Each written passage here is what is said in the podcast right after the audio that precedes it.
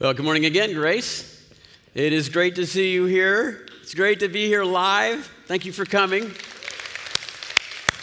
So, keep your mask on until you leave the worship center. Wait for an usher to dismiss you so we can do all those protocols right. Before we get started in our learning time, let me tell you a few things that we're up to. One, we'd love to open up the children's ministry as soon as we possibly can, and we need more volunteers to be able to do that. And if we structure it and, and people continue to come, to the live services, we'll go to two services as fast as possible, and that is contingent upon volunteers in the children's ministry. Please go online and consider volunteering. Second, that we're going through the Bible together, and we've been through the Bible to the point where we're at the New Testament now. If you want to just join us right now, there's a 90 day reading uh, plan uh, available online. Just go and download the PDF and jump on board with us.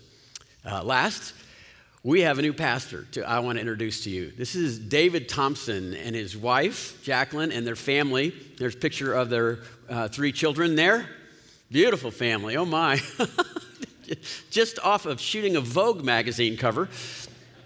Uh, David comes to us from Southern California. He has been uh, serving in, in a, a couple of churches there that are really great churches, and he's going to be overseeing our adult education, uh, part of our classes and courses, and working on core curriculum together. That gives Jeremiah Ebling, who has been serving in that capacity, and the family life pastor as well, the family ministry. So Jeremiah will go from two and a half jobs to one and three quarter jobs. So that's good for him. And uh, in light of them moving here in this kind of crazy situation, would you do everything you can to get to know uh, David and Jacqueline? They are tremendous people and they're, they're going to be great members of our team. Uh, let me pray for you from here. So, this is, you know, this, this whole COVID thing, it's going to turn me into a hugger. I'm not, I'm not there yet, but I'm almost, I'm almost a hugger. I just, this is, this is painful.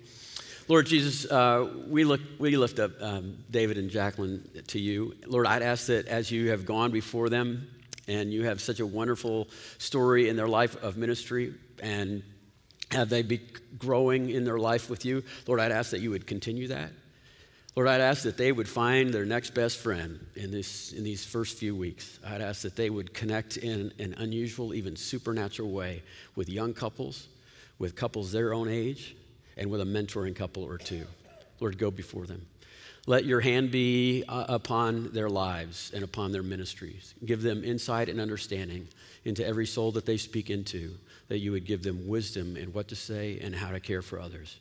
Lord, I'd ask that they would care for each other and they would care for their family well. God, I ask that you would bless them and bless them indeed. Give them an expansive ministry. Let us love them as they love us. We pray this in Jesus' name. Amen. Thank you.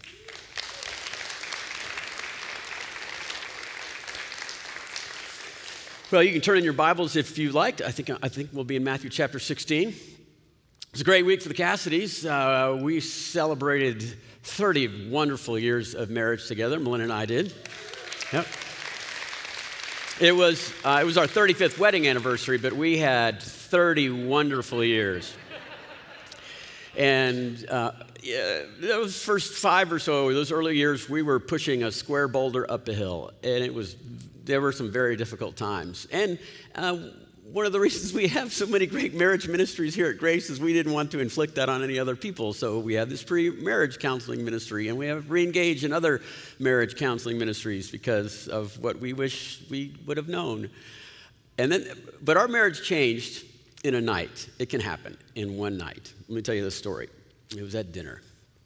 Here's what had been leading up to. It's been uh, maybe five, I don't know how many years, but a certain amount of years, five or so years, and we, we plateaued. And I wouldn't say that we stalled, I think the word would be stuck, because that's a choice. We, we got stuck. And I didn't know what to do about it. And uh, I, what, what happened was I had flown in one of uh, my previous professors in to teach on marriage and communications here at Grace because we were doing a marriage conference. And so I thought, I will seize that moment. So we took him to dinner. We actually had him over to the house, and then we just talked through how we got stuck. And it goes like this uh, Melinda was wanting more in our marriage, and, and I didn't want to give her more. And so he just kind of, we talked about that, and we, I finally just said, Look, here's what it comes down to. Before I was a Christian, I did some terrible things to people that I hated and the people I loved. And I have a lot of regret, and with that comes a tremendous amount of shame, and it weighs down heavy on me. And so, whenever we'd go out on a date or we'd have conversations, Melinda would say, I just feel like you're not you know, telling me who you really are. I want to know more of who you are. And I would interpret that invitation as tell me all the shameful, painful things that you've done to other people and that you live with. And so I was I would just run. I would blow up dates and do whatever I could to make sure we couldn't finish that conversation. And he said, Rex, Dr. Gore said, uh, well, that, that sounds actually, I've heard this before. And he, and he said, so in your years together, have you found that Melinda is a trusting person? I said, Absolutely. Do you find her forgiving? Well, almost to a fault. She is exceptionally forgiving. And then he said this this is, it was something like this this is the definition of intimacy having shared experiences together, purposeful shared experiences together, and then choosing to open yourself up and just to expose your soul in raw, fear filled, self revelation. Who is your real self? Because to be loved, you must be known. And to be fully loved, you must be fully known. And you can't be loved, Matt, because you, you won't let her know you. And so, here's your choice. You can stay here where it's safe, and that is death. Or you can jump in faith and trusting in her trustworthiness and her forgiveness and, ex- and expose your soul to her and, and see what happens. That's the nature of an intimate relationship. So the night ended, and Melinda and I had a conversation, and I told her my stuff. I told her everything I was ashamed of, things that I'd never told anyone else. And she went, Okay. like, what, that was it? That's okay, so we can move forward. And I learned something amazing that night, a few things. One thing I learned was that shame is only as powerful as you allow it to stay in the shadows. And the longer you leave it in the shadows, the more strength it has. And so all these years it had been just growing in strength, just simple exposure to life and love and truth. It killed it. And I learned this that he was right purposeful, meaningful experiences together, and then this, this vulnerable self exposure that is received. And, and then you just continue to grow together. I mean, and we lived happily ever after. it's a true story. Here's, here's, here's the principle here that, that the, more, the more you trust, the more you will reveal. And the more trustworthy you are, the more will be revealed to you. Do you see? So it's all about getting trust and earning trust. And so I tell you all of that because it serves as a wonderful introduction to what we're looking at here today. Because our relationship with uh, maybe a, a, significant other is the same as our relationship with God, and in many ways. We have a relationship with God. And the way God's relationship works with us is purposeful experiences together, plus this this deep, raw, fear filled self revelation about who you are. Like he doesn't know, but like who you are. And then he reveals himself to you as well.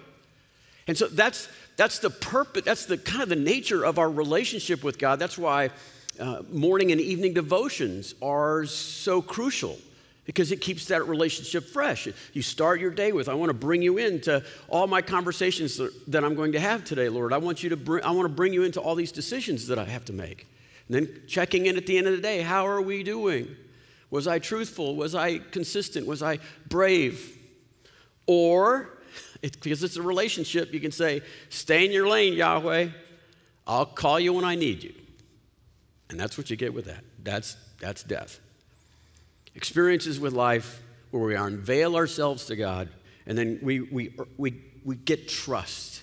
And the more trust we have, the more we can, we can reveal.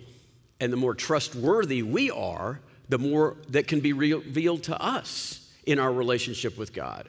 And so, what's happening today in our storyline, we're going to we're surveying the life of Jesus, and that one of, one of the things that you get to see in a survey is you get to see a, a broader picture. So, we're basically going to look at two or three stories, but we're going to see how they all fit together nicely in this earning trust for revelation And that's the kind of part one application. And then earn, then trust is earned. So there's further revelation, further unfolding of the nature of God. So here we are. We're in Matthew chapter 16. This is in the timeline. This is about two and a half years into the ministry of Jesus Christ. And they have had an experience of come and see the 12, the disciples, the followers of Jesus Christ. Come and see. Let me show you what it's looking like. I want you to know me and enjoy me so that so that more can be revealed. And all of those two and a half years all bring us to this place. A very special place is cho- chosen for this revelation. It is Caesarea Philippi, translated to mean Caesarville, Caesar's town. And Caesarea Philippi, here's a picture of it. I'd love you to join us in Israel because this alone, it's, it, the, the aura is supposed to be creepy because it is the largest cultic ritual sacrificial place in Palestine. And here's how, here's why. Because in the desert, water is life. And before there were uh, two or three earthquakes, from that giant cavern came water. And during flood season, it vomited out of there. And there's a couple little eye sockets uh, carved or actually indented into the naturally into that cave uh, surface area. And it looks like it's a face. And it's just spewing out this water. And as you would imagine, because of, of the various religions, it became a cultic site. They're, they're carved into the sides are idol places to put idols because this is where life comes from. It's, this is a source of. And, and one particular idol, for example, that was around during those times was the god Pan. Pan. It was the birthplace of Pan. And Pan was a god who was half goat, half man. It was a heinous looking thing, and, and he had power, and you could appeal to Pan and maybe curse someone, and they could be panicked. Panic. That's where we get the word. It's pan has touched them and panic has happened. You could curse a nation and pandemonium would break out. Sounds like Pan's been hard at work, right? Panic and pandemonium. And the idea here is, is this, this is an eerie, fear-filled place, and people would come and they would sacrifice to the various gods. And how would they do that? They would throw offerings into that, into that cavern, and even their, their babies. They would sacrifice their babies and they would send them to the, it, it, the thought was, it went all the way down to the realm of the dead. This place, Caesarea Philippi, is the entrance to Hades. It is the door to the underworld. Ladies and gentlemen, this is the gates of hell. These are the gates of hell. That's what he's talking about. So Jesus is standing in front of the gates of hell. And he says, Listen, after two and a half years of experience, we've had conversations, we've laughed and we've cried. You've seen miracles take place, you've seen people resurrected from the dead. And so here it goes. I need to ask you, can I trust you? Who do other people say that I am? This is Jesus. Who do other people say that I am? The disciples said, Well, some think you're John the Baptist, others think you might be Elijah. Others think you could be Jeremiah. Well, you're, you're probably one of the prophets. You're just a, a great prophet we've been looking for. And then Jesus said, Yes. But who do you say that I am? And then Peter said, You're the Christ. You're the Son of the living God. And then Jesus says this. And Jesus replied, Blessed are you, Simon, son of Jonah. For this is not revealed to you by flesh and blood, but my Father in heaven has spoken to you. And I tell you that you are Peter, and upon this rock I will build my church, and the gates of hell will not overcome it. These gates that we're standing in front of, they've got nothing on that declaration. Peter said this Peter said, Jesus, you're the Christ, you're the Messiah, you're the anointed one, you're the promised king. You are the one all of mankind has been listening, l- looking for. It is what our hearts long for. You're the fulfillment of what Adam had in mind when he knew there would have to be a second prototype made so that he could fix what Adam broke. He knew that you are this, Jesus. You are the hopes of Abraham's eternal heir. You are the one that David conquered the city so that it would be your capital, and his son Solomon would build you a castle, a temple. You're that one. You're the king. That's you. And Jesus said, I am. I am. There's our first application in our storyline. Who do you say that he is? Who do you say that Jesus is? A, a prophet, a, a, wise sage, a, a good leader, an example to follow. That's not an option, truly. This is the essence of Christianity. That you have to change your mind. That's what repent means. Change your mind about who Jesus is, that he is the fulfillment of the promises of God to, to make things right and to save those faithful followers from the consequence of sin, the cost of sin. And you need to choose. You need to choose. And you could choose today. Today is a good day. Who do you say that Jesus is? So, in this story, in this story, because they earned their trustworthiness, Jesus is going to reveal himself in a way that he hasn't before. Because they're trusting, he's, he's, they, they've proven they're trusting, he's going to re- tell them about himself that he hasn't told anyone else. When he did miracles, and how many times in the storylines, when you read the storylines, he heals someone and says, Don't tell anyone. I mean, Jesus is wandering around saying, Don't spread the word. Don't tell, don't, you're not ready for this. These men, they're ready. you trust me, now I'm going to trust you. Are you ready to hear what I'm about to tell you? Because Jesus says, I'm going to tell you my plan and purpose, and I'm going to ask you again, you're going to follow me then? I'm going to tell you my plan and my purpose, and then I'm going to ask, still want to follow? Jesus says, I am the king but I'm a suffering, serving king. This is a deeper revelation. This is going to hurt. And he says this He began to teach them that he was the Son of Man, and the Son of Man must suffer many things and be rejected by the elders and the chief priests and the teachers of the law, and that he must be killed and after three days rise again. And he spoke plainly. He spoke this about this clearly. Look at that, look at that passage. It's, it's in, in, I think it's in all four Gospels, and it's written in this way to, to, see that he just says must only two times.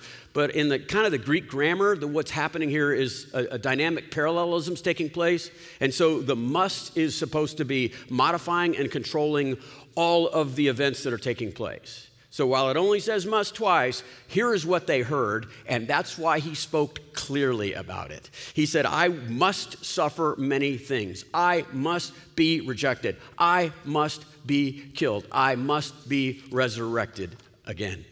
Clearly, that's why. Why must? Why so much must? There are Three reasons. He must do it in obedience. For God so loved the world that he gave his only Son, that whoever believe in him would not perish but have eternal life. He's, a, he's following the Father's orders, and he must do it because that's what it looks like to follow. The second reason is I mean, why did the Father send the Son? For God so loved the world, he sent his Son because there's a price to pay for, for sin. There's a cost. There's a cost. There's always a cost associated with forgiveness. If someone forgives a debt, they incur the debt. And in this case, we're talking about the, the, the, righteous justice of God. And He can't just pass over and say, you know, I'm going to give you that. I'll just, I'll forgive you. No, that, that debt needs to be paid. And here's the thing all of sin. There is none righteous, not even one. And so either God is going to provide a payment for us, or we're going to have to pay it ourselves. It must be paid. And so Jesus says, I must suffer many things. I must die. That's why he must do those. The third reason he must is because he needs to prove that he has power over death. And that's why he's standing in front of Caesarea Philippi.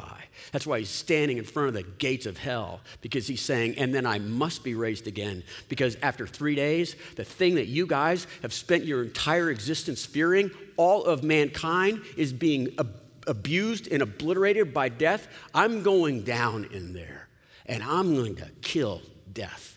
I'm going to make things right. And I'm going to turn this place into a tourist attraction. And people are going to buy trinkets over here at this store of all the things they used to be afraid of because I must die and I must be resurrected. That's why. And you know what? You can go there today and there's a gift shop and you can buy little trinkets about things that you used to be afraid of because Jesus conquered death. He must. Well, in the story, with this new revelation, a, a deeper understanding of who Jesus is, it's not what they thought. Wow, you're a king, and we were looking forward to that, but you just said that other thing about suffering king and a king that will die, and it didn't sit well. And so Peter comes and tries to correct Jesus, and, and this, look what he does. He pulls, Peter pulls, I'm sorry, it's not right there. Yeah, so he, I'm sorry, Peter pulls Jesus aside to correct him. And, and he says, and he, to rebuke him and correct him, and he says, never twice. Never, Lord, he said, you shall never, this will never happen to you. You just did two musts, now you're following two nevers. And so John, Jesus says this to, to, to, Peter. He pulls Peter around in front of everyone. Peter's trying to save face for Jesus. Jesus pulls Peter around in front of his disciples and says this. And he looked at his disciples and he rebuked Peter and he said, Get behind me, Satan. He said, you do, not, you do not have in mind the concerns of God, but merely human concerns. Wow. Why so harsh? Get behind me, Satan? Well, this isn't the first time Jesus has heard that temptation. You can have the crown without a cross. He heard it before in his temptations in the desert that you, all these kingdoms will be yours if you just bow down and worship me. Just disobey the Father. You don't have to must do that. You can not do that. And then later on, Jesus will be on the cross, and that will be his last temptation. You saved others, save yourself. And he can call down, call down a legion of angels and start this whole thing over, but he doesn't. See, this is a demonic temptation. You don't have to go there. None of this must. You can't have a crown without a cross, is what he's saying. And Jesus said this, and here's our second application. It's our it's it's this invitation. Now that you know more about me, Jesus is saying, and then Jesus told the disciples, if anyone wants to come after me, he must deny himself, take up his cross, and follow me. This is who I am. This is where I must go. Here's what it means now as a follower of Jesus you must follow me. You must deny yourself. You must take up your cross and come with me. What we're deciding here is the definition of the word follow. What does follow mean? It's pretty simple, isn't it? It is someone leads and then you do what he does. Like follow the leader, right? Whatever they do, you do. Whatever they go, you go. That's what it means, following the leader. And Jesus says, I must go and be rejected. I must go and be killed. I must go and be resurrected. And they're like, okay, but we don't want to go there. Here's the point then they're no longer following. Jesus says, okay, now that I've trusted you, I can trust you with more revelation about who I am. I'm going to open my soul up and I'm going to show you what my purpose and plan is. It's this. I'm going to modify it here, okay? We're going to Juarez, the most dangerous city in North America, maybe the Western Hemisphere, and it's not going to end well. And then Peter says, "No, no, no, come here, come here, come here. Come. I got, I got, like, I got another uh, travel agent." And so she said that we need to go to Mexico, but Cabo San Lucas. That's where kings go, and we'll be on the beach drinking drinks and stuff. And Jesus said, "Get behind me, Satan. I'm going to, I'm going to El Paso. We're crossing that border, and then it gets worse from there. Are you going to follow me there?" Because that's what it means to follow. what, Peter what Peter's doing here is what we do we follow conditionally. I'll go if you're going to go where I want to go. And sometimes, even in our heads, it's like, you, I'll, I'll, I'll believe in God as long as God is who I think He is. And when God finds him, when we find we read a passage in the Bible and we go, I don't like that about God, it's like, well, I won't follow him there. I, I mean, th- th- look, at least for me, there's passages in the Bible that are like weird to me and I don't understand them. Though there's, there's a good number of those. Like, what? Could that really be true? Okay, that's okay. put those over there. Highlight those in a different color. Here's the passages that really bug me. Is the passages that say clearly, like, like Jesus, like clearly here, boldly, you have to you have to be to follow me you've got to be a different type of person i'm to ask i'm to I'm telling you to love these people i want you to live sacrificially towards others and even yourself there i'm clear are you going are you following because if you don't follow you're not a follower I mean, I know, I know. This is really, it's, I'm, I'm overstating the simple, simple facts here, but this is what this is. Our, this is the spiritual life here. I'm going to suffer and die and be raised. If you're following me, you're going to need your own cross. Pick up your cross, deny yourself, and follow me. And this, friends, is a mystery because this is the way of the soul. This is the way of the soul after the fall. Look what he, look how Jesus amplifies. This is the kind of like the meaning of life here. He says in 25 through 27, look, whoever wants to save his life, you're going to lose it. But whoever wants to, whoever loses his life for my sake is going to find it. And what does it profit a man if he gains the whole world and he forfeits his soul? Or what can a man give in exchange for his soul? Look, here's where I'm going. Here's what's going to happen for me. The Son of Man will come into his Father's glory with his angels and he will repay each one according to what he's done.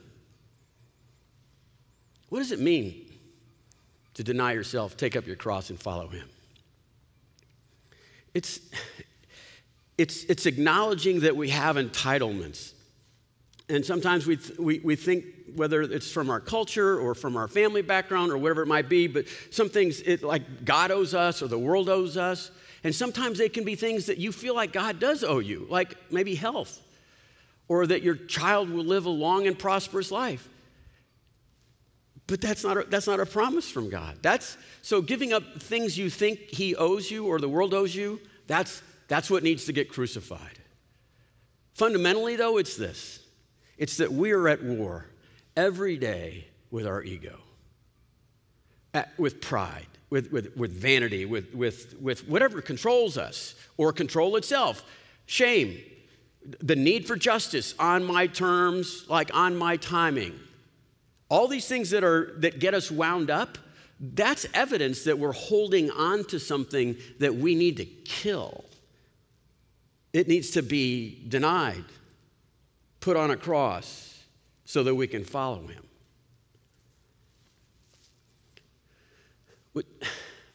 Jesus is saying, Look, here's where I'm going. If you follow me, you'll be glad you went. And the, the, the challenge here is it, do we follow? This is the ultimate challenge that this king gives us. And this is the, the, the nature of the Christian life, right? If you want to be reborn and born again, you're going to have to die. If you want to be resurrected, you have to have a funeral. And that's also daily. That means all the time. And I want to tell you, I think it, like very deep within our soul, that's this is why we're made. This is this is how we're made. God, Jesus is appealing to this, going, You want this.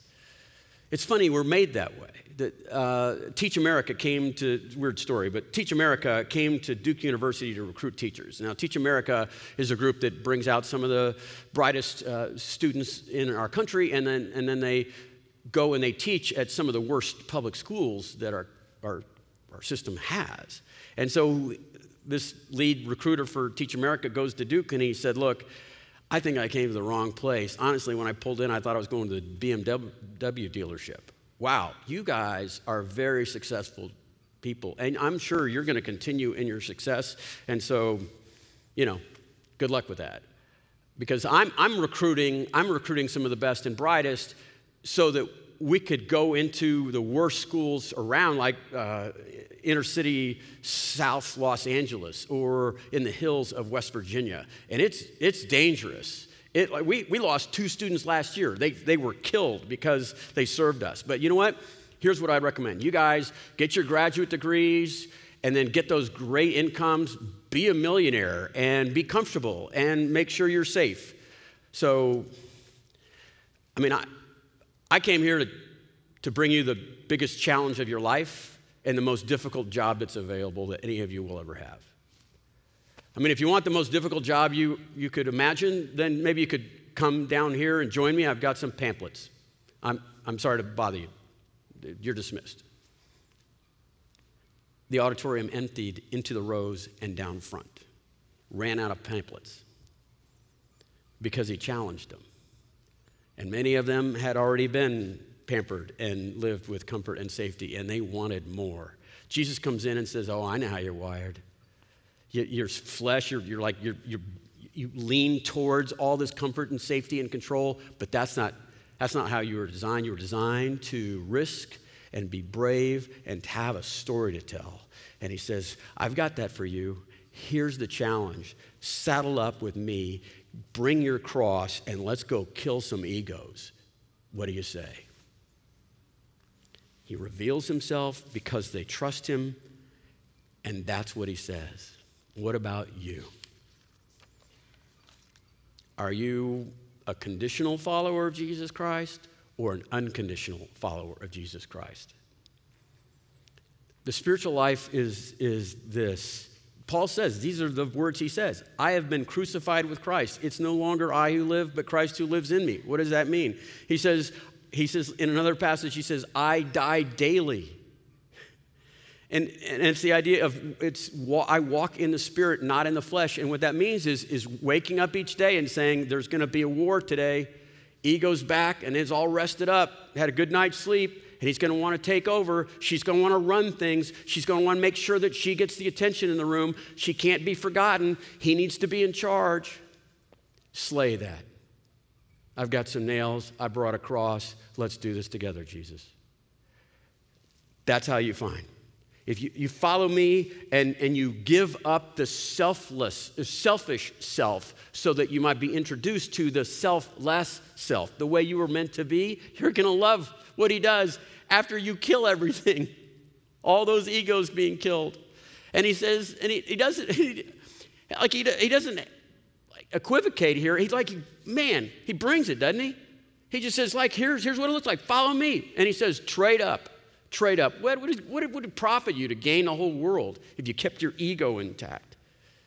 Are you an unconditional follower of Jesus Christ or a conditional follower of Jesus Christ? These men didn't like what he said. They didn't like where he was going. They tried to correct him. And he said, Too bad. I'm going towards Jerusalem. And it said, I, he set his eyes on Jerusalem and he, he started going there. And the guys looked around and went, Where are we going to go? Who are we going to follow? And they followed him. And here's the point if, if you trust, then you can reveal. The more you're trusted, the more is revealed to you. And because they were trusted with this revelation, and he revealed more to them, and then he left and they followed, they got more trust. And so this is what happens. They follow him, and then six days later, they, they, they found that they're worthy of this experience. Chapter 17, the very next chapter, Okay? And after six days, Jesus took him, took with him Peter, James, and John, the brother of James, and led them to the high mountain by themselves. And there he was transfigured before them, and his face shone like the sun, and his clothes became white as light. And then suddenly, if that weren't enough, and then suddenly Moses and Elijah appeared before them talking to Jesus.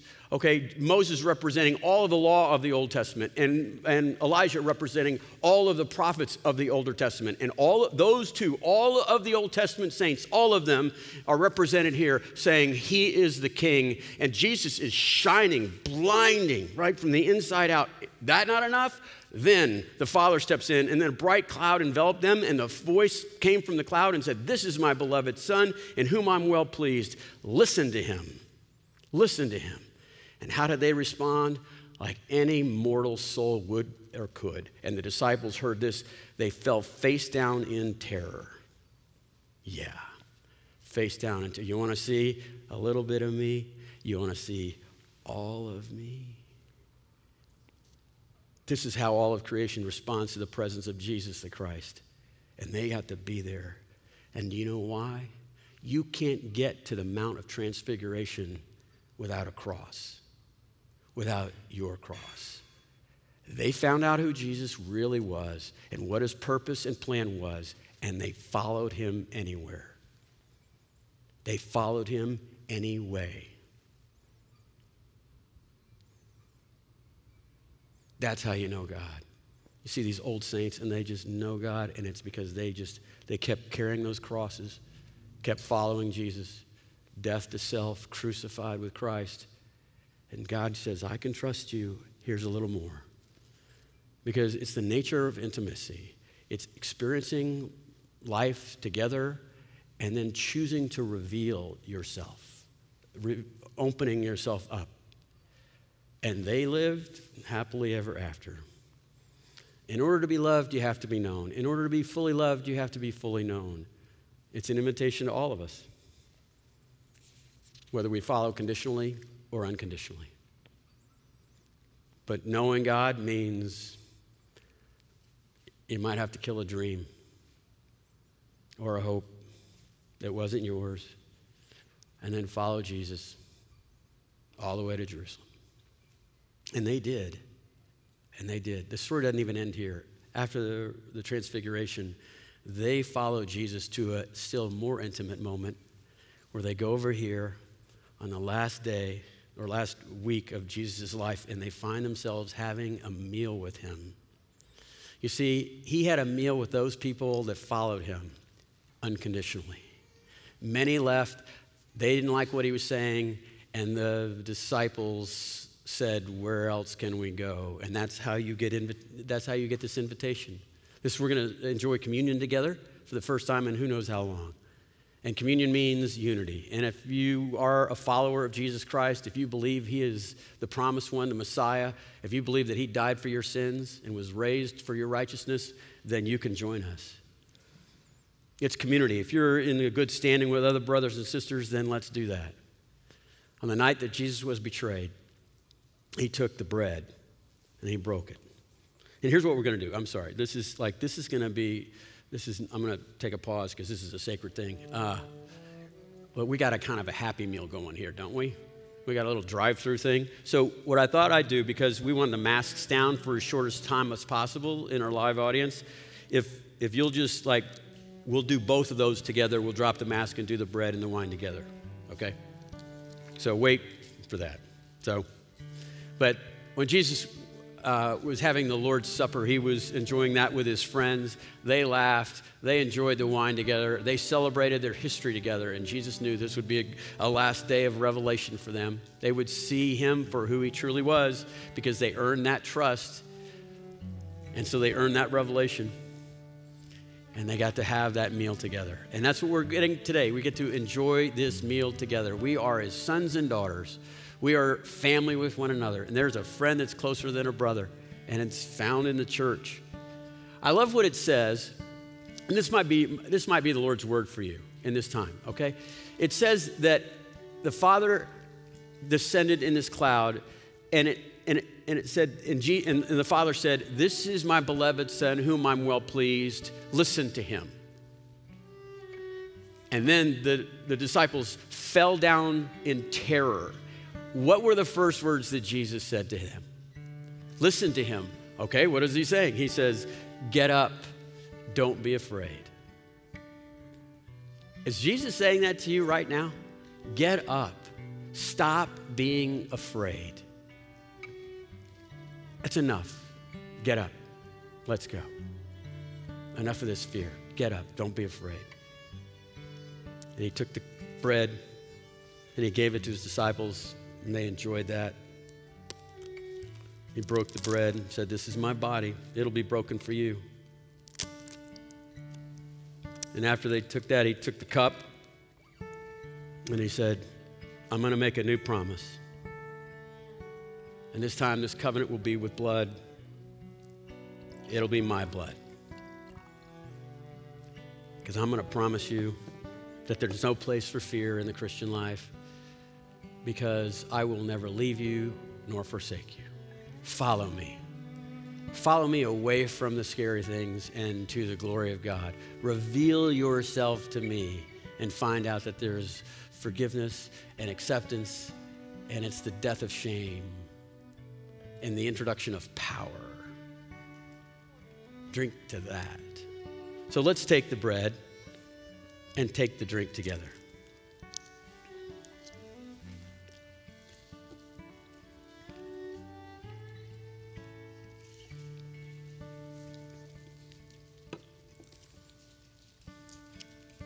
Follow me. Follow me. That's what Jesus says. Follow him where? Wherever he tells you to go. When? Right now. It's in the moment. That's when you follow him. You wake up in the morning and say, anywhere, to do anything, for any reason, with any purpose, follow me. Follow me. One of the things that I really love about this story that we've talked about is the beautiful spirit, the picture of the transfiguration where Jesus was more brilliant than anything. And one passage says that could ever be even bleached out. It was as though the suns, the suns were shining through him. And some people believe that that is a picture of the future body we might have, the glorified Jesus and the glorified you and me. It reminds me of, of this, the little paragraph in uh, C.S. Lewis's book, Weight of Glory, where he says, if we knew the real, true nature of the men and women that we come in contact with, we'd be inclined to bow down and worship them. There's a future ahead of us, and the future is, is this brilliance. This body can't inherit immortality, and we'll get a new one. Because, as we sang earlier, God makes beautiful things out of dust. God makes beautiful things out of us. Let's pray in our conclusion, remembering that if we trust in Him and follow Him and reveal ourselves to Him, He will reveal Himself to us and show us that he, we are, he is more trustworthy than we thought, and then we might live a beautiful life. Lord Jesus, we do lift up uh, this time to you. We are grateful for all that you have said and done even in this story, I ask that you would bring to our minds, that your spirit would speak to us and say, That's your story. That's your story too. But, but you wouldn't follow. When I revealed myself a little bit more to you, that I'm not a, a grandfathered God, I'm not a, I'm not a vending machine God, I'm, I'm a holy, righteous God. And following a king means following orders. Lord, I'd ask that you would help us see places in our lives where we choose not to follow. We're conditional. And I'd ask that you would like allow us to crucify that, whatever motivates us. Help us understand what causes us to want to stay behind and lose opportunities of experiencing you in a deeper way so that we might live a life that glorifies you in its fullness. Lord, let us be a church of followers. Let us be a church of unconditional conditional followers of who you are and what you're like, that we might shine amongst those around us and introduce them into this relationship. God, thank you for this time together, that we get to share worship in so many different ways today, in the ordinance of, of the communion and late Lord's table, in singing, and hearing the word being taught. We're grateful. We're grateful. We pray this in Jesus' name. Amen.